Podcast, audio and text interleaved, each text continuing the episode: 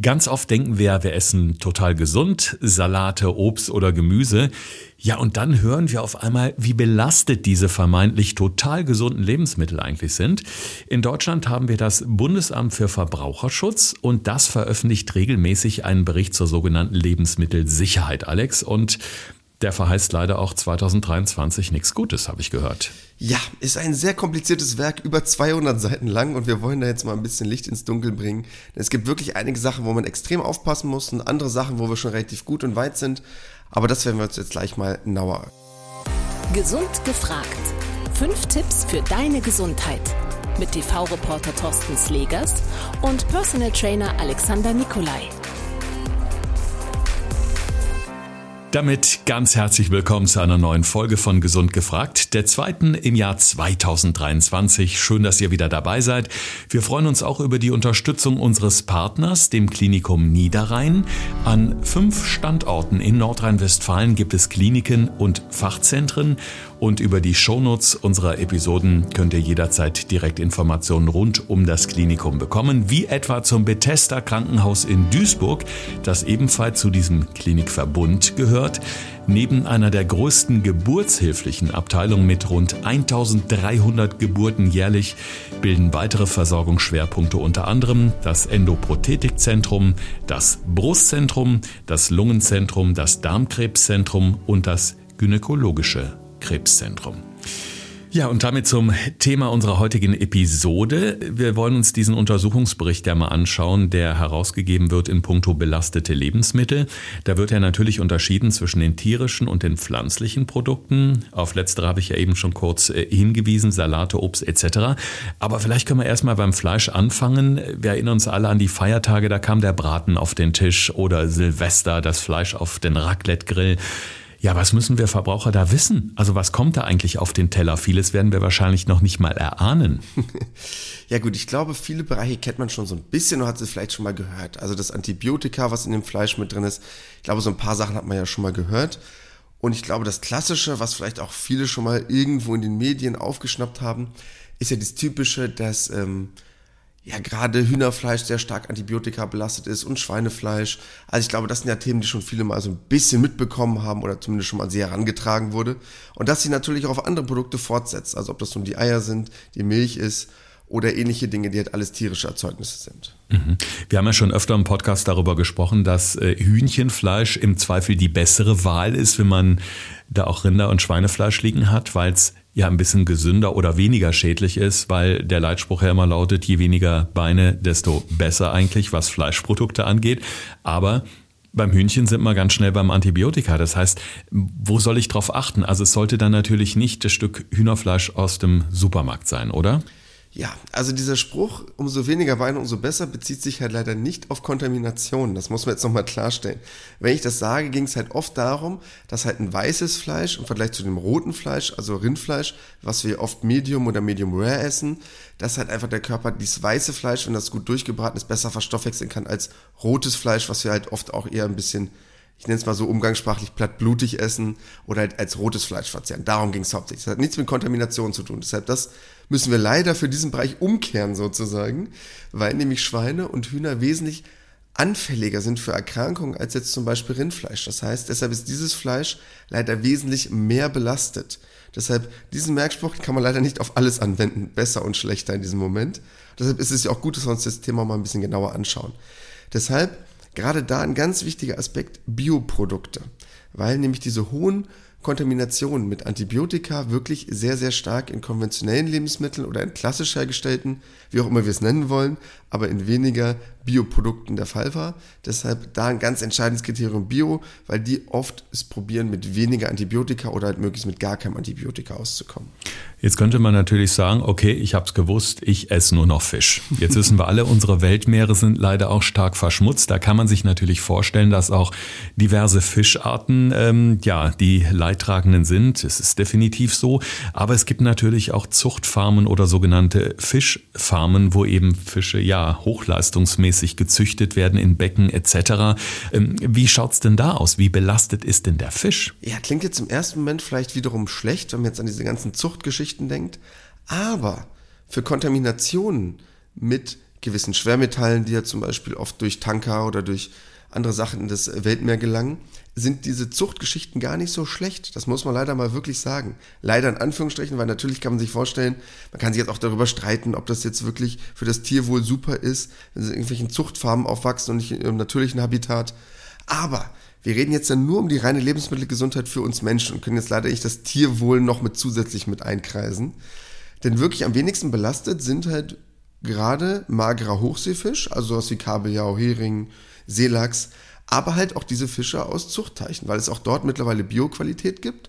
Und Lachs und Forelle aus diesen Zuchtteichen ist wirklich sehr, sehr gut, was Kontaminationen angeht. Also im Sinne von relativ wenig Kontaminationen. Mhm.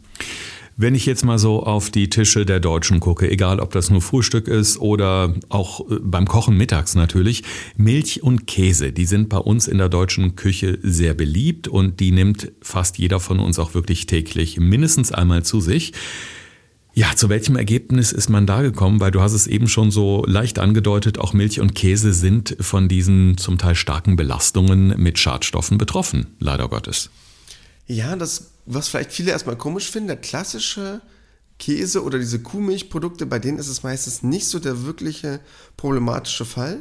Problematischer war eher Schaf- oder Ziegenkäse. Je nach Herkunft war das halt wirklich wesentlich stärker belastet. Das heißt, bei den klassischen Kuhmilchprodukten eher weniger, eher bei Schafs- und Ziegenkäse, wo man halt wirklich ein bisschen aufpassen muss, wo man sich halt ein bisschen genauer damit auseinandersetzen sollte, woher das Produkt kommt und ob das vielleicht auch in einer Bioqualität verfügbar ist, wo man es vielleicht oft nicht mit bedenkt, weil man oft einfach nur um das reine Fleisch denkt. Aber es geht halt natürlich auch um die Produkte, die man erzeugt oder die man halt aus den Tieren herstellt, weil das halt auch Produkte sind, die belastet sein können, einfach weil das Tier diese Schadstoffe vorher aufgenommen hat und das halt leider auch in seine Produkte wie die Milch weitergeben kann. Ja, ich denke da gerade an den Feta-Käse zum Beispiel, also diesen Schafskäse, den man ja mitunter wirklich für einen Spottpreis auch im Supermarkt bekommt. Also ich kaufe den auch hin und wieder, weil ich den so klein gewürfelt auf dem Salat total lecker finde. Aber auch da lohnt sich natürlich mal ganz genau hinzugucken, wo kommt der eigentlich her? Ist es überhaupt ein Bioprodukt? Denn ganz ehrlich, ich glaube, in den meisten Fällen, wo ich den kaufe, ist es kein Bioprodukt. Das heißt, da greife ich natürlich dann sprichwörtlich, um es mal nett äh, auszudrücken, komplett daneben. Ja, und ich glaube, das ist auch ein ganz wichtiger Aspekt für alle unsere ZuhörerInnen, dass man sich bewusst macht, dass es nicht nur um das Fleisch geht, weil viele halt einfach immer nur darauf achten, welche Qualität das hat, sondern halt auch um die tierischen Erzeugnisse oder halt die Produkte, die von einem Tier produziert werden, weil für viele das immer so der Gedanke ist, ach, da geht das schon nicht drin über, doch, kann genauso darin übergehen und deshalb auch genauso gut und wichtig, das auch noch zu betrachten. Was passiert denn da zum Beispiel? Also nehmen wir jetzt zum Beispiel mal die Eier oder auch das Geflügel. Da gibt es ja dieses ja, berühmte Dioxinproblem, immer mal wieder durch die Presse gegangen. Was richtet das beim Menschen im Körper an oder was kann es anrichten? Ja, ich glaube, viele von euch haben noch nicht so unbedingt was mit diesem Begriff Dioxin mal irgendwie ja gelesen oder vielleicht schon mal ein bisschen gehört. Ich glaube, dieser Begriff wie Antibiotika oder so, das hat vielen schon mal irgendwas gesagt oder irgendwelche Pestizide. Dioxine bedeutet letztendlich nur, ist eine Form von Umweltgiften. Also Umweltgifte. Wir wollen das jetzt nicht zu kompliziert machen, aber diese die Benzodioxine oder ähnliche aus dieser Gruppe sind einfach sehr, sehr stark reaktiv im menschlichen Körper. Das heißt, die können halt wirklich zu schweren Schäden im Körper führen, ohne das jetzt zu verharmlosen weil die können nämlich zum Beispiel ähm, Schädigungen bei ungeborenen Kindern hervorrufen, generell Beeinträchtigung der Fruchtbarkeit, aber auch das Immunsystem oder das Nervensystem schädigen. Also das heißt, das sind wirklich Produkte, die sehr hochreaktiv sind im Körper und die viele nicht unbedingt so auf dem Zettel haben, wenn sie an Gesundheit denken. Mhm. Bei den pflanzlichen Produkten äh, müssen wir unbedingt mal auf das Gemüse schauen, auf das Obst natürlich, aber auch auf die Kräuter. Und eine Sache stand eben auch in diesem Untersuchungsbericht bezüglich der belasteten Lebensmittel, die mich sehr ähm, ja, überrascht hat, dass Dill nämlich ganz, ganz mies abgeschnitten hat. Und ich musste direkt an so einen leckeren Fischteller denken, wo der äh, schöne rosa gebratene Lachs so anschließend noch mit einem Cremeschäumchen und so ein bisschen Dill garniert wird. Also auch Dill ist offensichtlich sehr stark belastet. Ja, interessant war das zufälligerweise gerade der Dill mit 22 Prozent der Proben, die ja dementsprechend genommen wurden, eine der höchsten Belastungsstufen hatte. Und deshalb gerade da appelliere ich daran, auch bei solchen Dingen darauf zu achten. Also auch bei allen Sachen wie Kräutern, wie Gewürzen, weil man halt wirklich immer nur an diese tierischen Sachen denkt. Nein, auch bei den pflanzlichen Sachen denken viele immer nur an die Oberflächen. Also viele denken halt daran zum Beispiel ihr Obst abzuwaschen oder etwas ähnliches. Aber halt auch bei Kräutern und Gewürzen muss man darauf achten. Und deshalb auch nochmal zusätzlich mein großer Appell. Ganz viele Sachen kann man sich zu Hause super leicht selber ziehen. Also was Kräuter und Gewürze angeht. In so einem kleinen Kräutergarten braucht nicht viel Platz in der Küche, braucht ganz wenig Licht, braucht kaum Fläche. Also gerade solche Sachen super. Die kann man entspannt zu Hause herstellen. Deshalb dafür haben wir nochmal einen Appell von mir. So eine kleine Kräuterküche zu Hause. Perfekt. Ja, da weiß man auf jeden Fall, woher es kommt. Ne? Von der eigenen Fensterbank nämlich. Ja, die Rückstände in den Lebensmitteln, die sind ja äh, wahrscheinlich auch von Land zu Land unterschiedlich, weil es natürlich äh, verschiedene Auflagen gibt. Dennoch schaffen es natürlich viele Produkte, die ja, belastet sind auf den deutschen Markt, ja. Und da werden ja auch immer mal wieder diese Grenzwertüberschreitungen festgestellt, wenn kontrolliert wird. Ich stelle mir immer die Frage, warum schafft man es da nicht viel strengere Reglements irgendwie an den Tag zu legen? Also das Problem ist generell bei diesen Regularien oder bei diesen Proben, die ja genommen werden, dass ich ja immer nur eine gewisse Stichprobe habe. Und es hängt natürlich auch immer davon ab, wo lege ich einen Grenzwert fest und wie viel verzehre ich von diesem Produkt. Bedeutet, wenn ich unter einem gewissen Grenzwert bleibe, habe ich natürlich theoretisch kein Problem in dem Sinne. Aber die Menge entscheidet halt dann darüber. Das heißt, wie viel ich davon verzehre. Das halt auch dabei wieder ein ganz wichtiger Aspekt. Bedeutet, wenn ich unter einem Grenzwert bleibe, ist das für Person XY kein Problem, weil die das vielleicht nur alle paar Wochen mal isst. Jemand anders, der das Produkt total liebt und das jeden Tag isst, hat natürlich dann relativ leicht eine Grenzwertüberschreitung. Deshalb dafür schon mal der erste wichtige Tipp. Umso mehr ich natürlich mein Lebensmittel diversifiziere, umso unwahrscheinlicher ist es, dass ich von einem gewissen Giftstoff sehr, sehr viel aufnehme, um das schon mal mit äh, an die Hand zu geben. Und der zweite Aspekt ist natürlich ganz entscheidend, wenn ich gewisse Kontrollen mache, ist es halt schwer, das dann auch als Verbraucher alles nachzuvollziehen. Das heißt, und das ist eigentlich auch noch ein ganz wichtiger Appell von mir, wenn ich Produkte kaufe, die aus dem Ausland kommen, auch die gibt es in kontrolliert, um es mal ganz böse zu sagen. Denn viele Produkte werden leider nicht so gut kontrolliert, aber auch Produkte aus dem europäischen Ausland können sich freiwillig einer Bioqualität unterwerfen. Das heißt, Sie können freiwillig sagen, ich möchte gerne dieses EU-Bio-Siegel, vielleicht kennen das viele von euch nicht, das ist dann so ein Blatt mit so kleinen Sternen oben drauf. Ähm, kann man einfach mal ein bisschen auf achten oder mal googeln. Freiwillig sich diesen Produktkriterien unterwerfen und das dann halt einhalten. Und deshalb da ganz wichtig, darauf auch wirklich zu achten, dass man nicht immer nur denkt, in Deutschland gibt es Bio oder Demeter oder was man so an Siegeln kennt, Nein, das gibt es auch im europäischen Ausland. Wenn ihr darauf achtet, dann seid ihr auch auf der sicheren Seite. Das ist auf jeden Fall schon mal so ein kleiner Hoffnungsschimmer. In Vorbereitung auf die heutige Folge, Alex, ist mir ein Artikel aufgefallen aus dem Jahr 2007, wo nämlich ein Riesenaufschrei durch die Bevölkerung ging, weil Paprika, Tafeltrauben und der Rucola-Salat damals unglaublich belastet waren.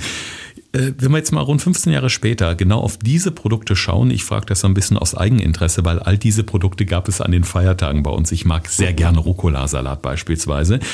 Was hat sich denn seitdem getan? Ist das besser geworden? Also, oder kann man da auch seitens der ja, Experten und des Gremiums, die das kontrollieren, sagen, ja, da hat sich wirklich was getan? Ja, es hat sich zum Glück ein bisschen was getan. Das muss man wirklich zum Positiven mal bemerken, weil das, was man mittlerweile rausgefunden hat bei diesem Monitoring, ist, dass zumindest diese Höchstgrenzen weniger oft überschritten werden. Es gibt immer noch belastete Lebensmittel, aber die Höchstgrenzen werden zum Glück ein bisschen weniger oft überschritten. Das ist zumindest ja schon mal etwas halbwegs Positives. Und das, was ganz gut ist, dass mittlerweile viele Kontrollen auch EU-weit umgesetzt werden. Also das, was früher eher so ein hauptsächlich deutsches Problem war oder worum wir uns gekümmert haben, ist mittlerweile EU-weit durch EU-Richtlinien schon ein bisschen besser geworden. Das, was leider noch ein bisschen problematisch ist, jeder, der sich so ein bisschen, ich will jetzt nicht zu viel Lebensmittelrecht damit reinbringen, mal ein bisschen damit auseinandergesetzt hat, nicht jede Richtlinie oder ähnliches wird halt auch EU-weit umgesetzt. Mhm. Das heißt, bloß weil die EU sich das überlegt hat, ist es nicht immer für alle Länder bindend oder unbedingt sofort notwendig, das auch in die Tat umzusetzen, weil vieles leider wirklich nur Richtlinien sind. Aber es entwickelt sich zumindest schon mal weiter und es wird zumindest weniger häufig die Maximalmenge an einer Grenzbelastung überschritten. Deshalb da ist zumindest schon mal Hoffnung, dass das sich auch in Zukunft so fortsetzt und EU-weit weiter voranschreitet. Aber es ist ja auch nicht einfach, da wirklich die Kontrolle oder die Übersicht zu behalten. Wie kann man sich das so äh, vorstellen? Wie, wie geschieht so ein Monitoring? Fahren da bestimmte Mitarbeiter querbeet durchs Land und machen ihre Stichproben oder wie läuft sowas ab? Also Monitoring ist letztendlich, um diesen Begriff mal so ein bisschen mehr zu erklären, eigentlich eine Überwachung von Vorgängen. Überwachung von Vorgängen heißt, in dem Moment kannst du dir quasi vorstellen, was wird alles an Pestiziden erlaubt in Deutschland? Was ist überhaupt erlaubt auf das Feld zu bringen, also überhaupt in den Markt zu bringen, was, was da verkauft werden. Das ist ja auch zum Beispiel schon mal perfide, dass wir in Deutschland gewisse Pestizide verkaufen, die in Deutschland nicht aufs Feld gebracht werden, aber ins Ausland aufs Feld gesprüht werden und wir kriegen dann die Lebensmittel wieder zurück. Also das ist auch schon mal ein relativ trauriger Punkt. Aber unabhängig davon ist das quasi der komplette Weg von dem Feld bis hin in den Mund. Das heißt, man hat halt wirklich bei diesem letzten Monitoring von 2021, was jetzt 2022 veröffentlicht wurde, über 10.000 Proben genommen aus Lebensmitteln, die dann untersucht hinsichtlich aller möglichen Formen von Lebensmittel, hinsichtlich aller möglicher Formen von Pestizidbelastungen, von Rückständen, von Kontaminationen und das dahingehend untersucht. Deshalb ist das schon wirklich sehr, sehr genau und sehr, sehr flächendeckend. Das heißt, damit wurde wirklich nahezu alles umfasst. Und wer Lust hat, mal diesen Bericht zu lesen, muss man ein bisschen Atem haben, weil es sind über 220 Seiten, aber kann man sich gerne mal mit näher reinfinden. Es ist wirklich sehr, sehr genau und sehr, sehr umfänglich und er auch wirklich vom deutschen Ministerium auch für Verbraucherschutz durchgeführt. Also das ist auch wirklich eine sehr, sehr zuverlässige Quelle. Ja, und die über 200 Seiten, die packen wir jetzt natürlich nicht in die Shownotes zur heutigen Episode, aber sehr gerne können wir euch einmal den Link mit in die Shownotes packen, damit ihr bei Interesse einfach mal dahin klickt und euch das mal genauer anschaut. Vielleicht habt ihr auch so gezielte Fragen, die sich dadurch eventuell noch beantworten. Was ja auf jeden Fall auch positiv erwähnt werden muss, dass es im Bereich der Babynahrung deutlich besser äh, geworden ist. Die ist ja früher sehr oft in die Kritik geraten und da habe ich jetzt aber auch aus verschiedenen Quellen gehört, dass sich da wohl sehr viel getan hat und das einfach auch ein Produkt ist, Gott sei Dank muss man sagen, was sehr wenig noch mit diesem Thema Belastung zu tun hat heutzutage. Ja, muss man wirklich sagen, hat sich super weiterentwickelt und man sieht es ja auch mittlerweile, dass ja in ganz vielen Läden schon die Produkte aus Deutschland ins Ausland exportiert werden. Also es ist wirklich krass, in wie vielen anderen Ländern es Probleme gab mit Produkten für Kleinkinder, für Babys an hm, Milchersatzprodukten oder ähnlichem und mittlerweile ganz viele Sachen auch leer gekauft werden. Das sehe ich selber hier in Hannover in den Regalen und die dann ins Ausland weiterverkauft werden. Da haben wir mittlerweile so gute Kontrollen, da braucht man sich wirklich gar keine Gedanken machen. Das ist mittlerweile top kontrollierend. Wenn ich jetzt in den Supermarkt gehe, gibt es denn vielleicht so ein, ja, keine Ahnung, hast du als Experte so einen kleinen Tipp? Worauf muss ich achten? Äh, gibt es so Dinge, wo ich auf den ersten Blick erkenne, beispielsweise, oh, da lasse ich besser die Hände davon? Äh, oder ich gehe besser mal in die andere Abteilung, weil da ist es garantiert gesünder oder weniger schädlich? Also der einfachste Tipp ist wirklich erstmal der Bio-Tipp. Das heißt, erstmal zu schauen, ob es ein Biosiegel hat da wäre ich jetzt auch relativ flexibel, ob das nun das deutsche Biosiegel ist oder das europäische. Ne, das heißt, da kann ich wirklich erstmal nachschauen, weil das so der erste Indikator ist, aus welchem Land kommt das Ganze. Weil man muss einfach sagen, ich bin jetzt vielleicht ein bisschen böse, wenn ich jetzt da einige Länder auch über den Kamm schere, aber der europäische Raum ist einfach noch ein bisschen besser kontrolliert als der außereuropäische Raum. Deshalb ist das schon mal ein ganz entscheidender Punkt. Das gilt aber für viele Lebensmittel. Ne? Das ist jetzt nicht nur Obst und Gemüse. Es gibt zum Beispiel auch europäischen Reis, was sich viele nicht vorstellen können, weil sie alle denken, der Reis kommt aus irgendwo aus China. Klingt jetzt ganz pauschal oder böse. Will jetzt auch keinem was unterstellen, was sein Lebensmittelbildungsniveau da angeht. Aber es gibt mittlerweile extrem viele Sachen, die aus Europa kommen. Und da bin ich jetzt mal so ein bisschen, ich nenne es jetzt mal Europa-patriotistisch meinetwegen. Ähm, da kann man schon mal als erstes drauf achten. Und alles andere, was danach kommt, hängt hauptsächlich davon ab, wie bereite ich die Sachen zu. Denn das ist auch nochmal ein ganz großer Aspekt. Denn die Lebensmittel, die vielleicht eine gewisse Belastung haben, die ich dann nicht mehr kontrolliert habe, weil ich nach bestem Gewissen und Gewissen eingekauft habe, kann ich ja dann zumindest nochmal über die Form der Zubereitung oder der Lagerung auch nochmal positiv beeinflussen. Ja, eins muss man natürlich sagen, ganz vermeiden werden wir es nie können, dass wir irgendwo hinters Licht geführt werden durch fadenscheinige Versprechungen oder Verpackungen, denn man muss ja realistisch bleiben, man hat oft auch gar nicht die Zeit, sich jedes Produkt oder jede Verpackung jetzt auf alle Siegel hin anzuschauen.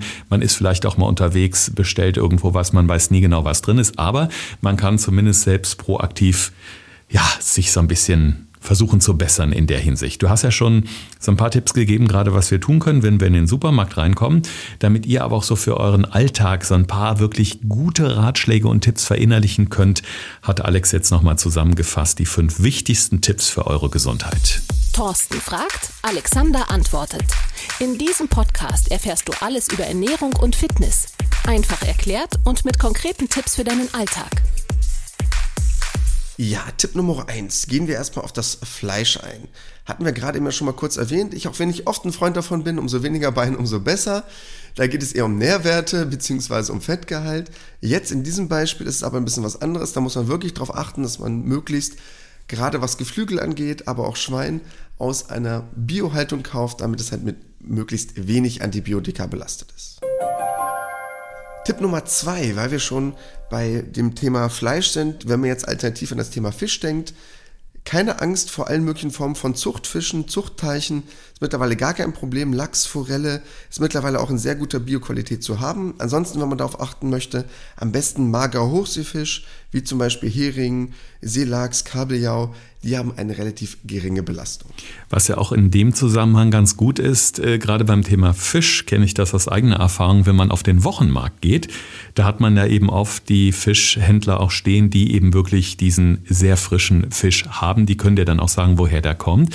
Und ich hatte jetzt gerade selber so ein Erlebnis, ich mag diesen Heringstipp sehr, sehr gerne äh, mit dieser weißen Soße und den Zwiebeln. Und man merkt es einfach auch, dass dieser hochwertige Fisch wesentlich bekömmlicher ist. Also als der, den man beispielsweise im Supermarkt äh, ne, kauft und der da in diesen Plastikverpackungen ist, merkt man einfach, der liegt viel leichter im Magen. Also eigentlich merkt man ihn gar nicht. Also da merkst du anhand deines Körpers oder der Reaktion deines Körpers auch einfach schon eine höhere Qualität. Ja, und deshalb auch perfekt Tipp Nummer drei: saisonal regional. Perfekt, schön übergeleitet. Genau darum geht es nämlich letztendlich. Das heißt, habe ich die Möglichkeit, auf einem Wochenmarkt bestimmte Lebensmittel zu kaufen umso besser, weil ich dadurch natürlich automatisch schon mal den Vorteil habe, dass ich auf gewisse Lebensmittel zurückgreifen kann, die natürlich auch einen regionalen Ursprung haben. Bedeutet, die haben keine langen Wege, unabhängig jetzt von diesem CO2-Fußabdruck oder wenn wir noch an andere Umweltaspekte denken, habe ich einfach den Vorteil, dass die Lebensmittel wahrscheinlich mit einer relativ geringen Belastung auskommen. Und ich kann mich natürlich dort auch nochmal wesentlich besser über die Produkte informieren und schauen, woher sie wirklich kommen. Ja, Tipp Nummer 4, auch ein relativ einfacher, aber abwaschen.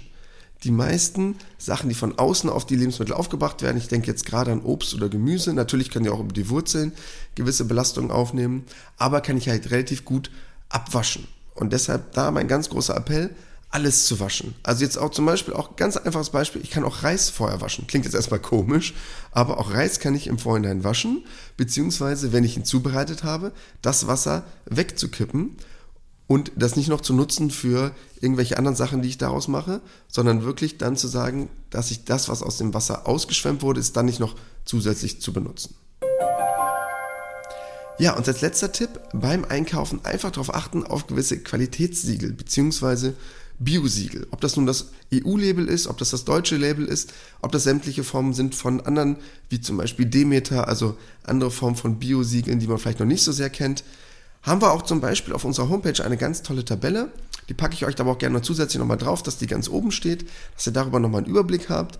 Und wie Thorsten gerade eben ja schon mal gesagt hat, werden wir am besten auch nochmal in unsere Story auf Instagram mal dieses Lebensmittelmonitoring, was aus dem letzten Jahr ja ganz druckfrisch quasi entwickelt wurde, einfach mal einen Link mit reinpacken. Wer Lust hat, kann sich da mal ein bisschen einlesen.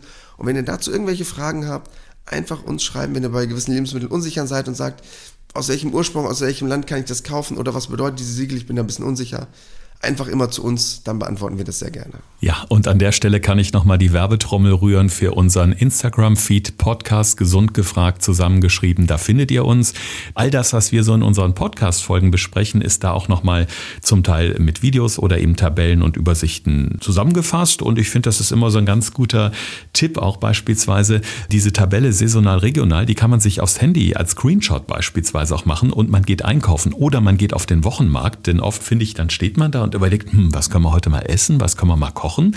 Und so ein kleiner Blick auf diese Tabelle habe ich äh, zumindest schon jetzt öfter gemerkt, der kann einem wirklich helfen, weil man hat nicht immer direkt auf dem Schirm, ja, was bietet sich jetzt gerade so an. Ja, und man braucht ja oft manchmal nur eine Anregung. Klingt jetzt ganz banal, aber weißt ja selber, wie es ist. Oft geht man in so einen Supermarkt und geht immer durch dieselben Regale, kauft immer dieselben Sachen und hat am Ende immer dasselbe in seinem Einkaufswagen liegen.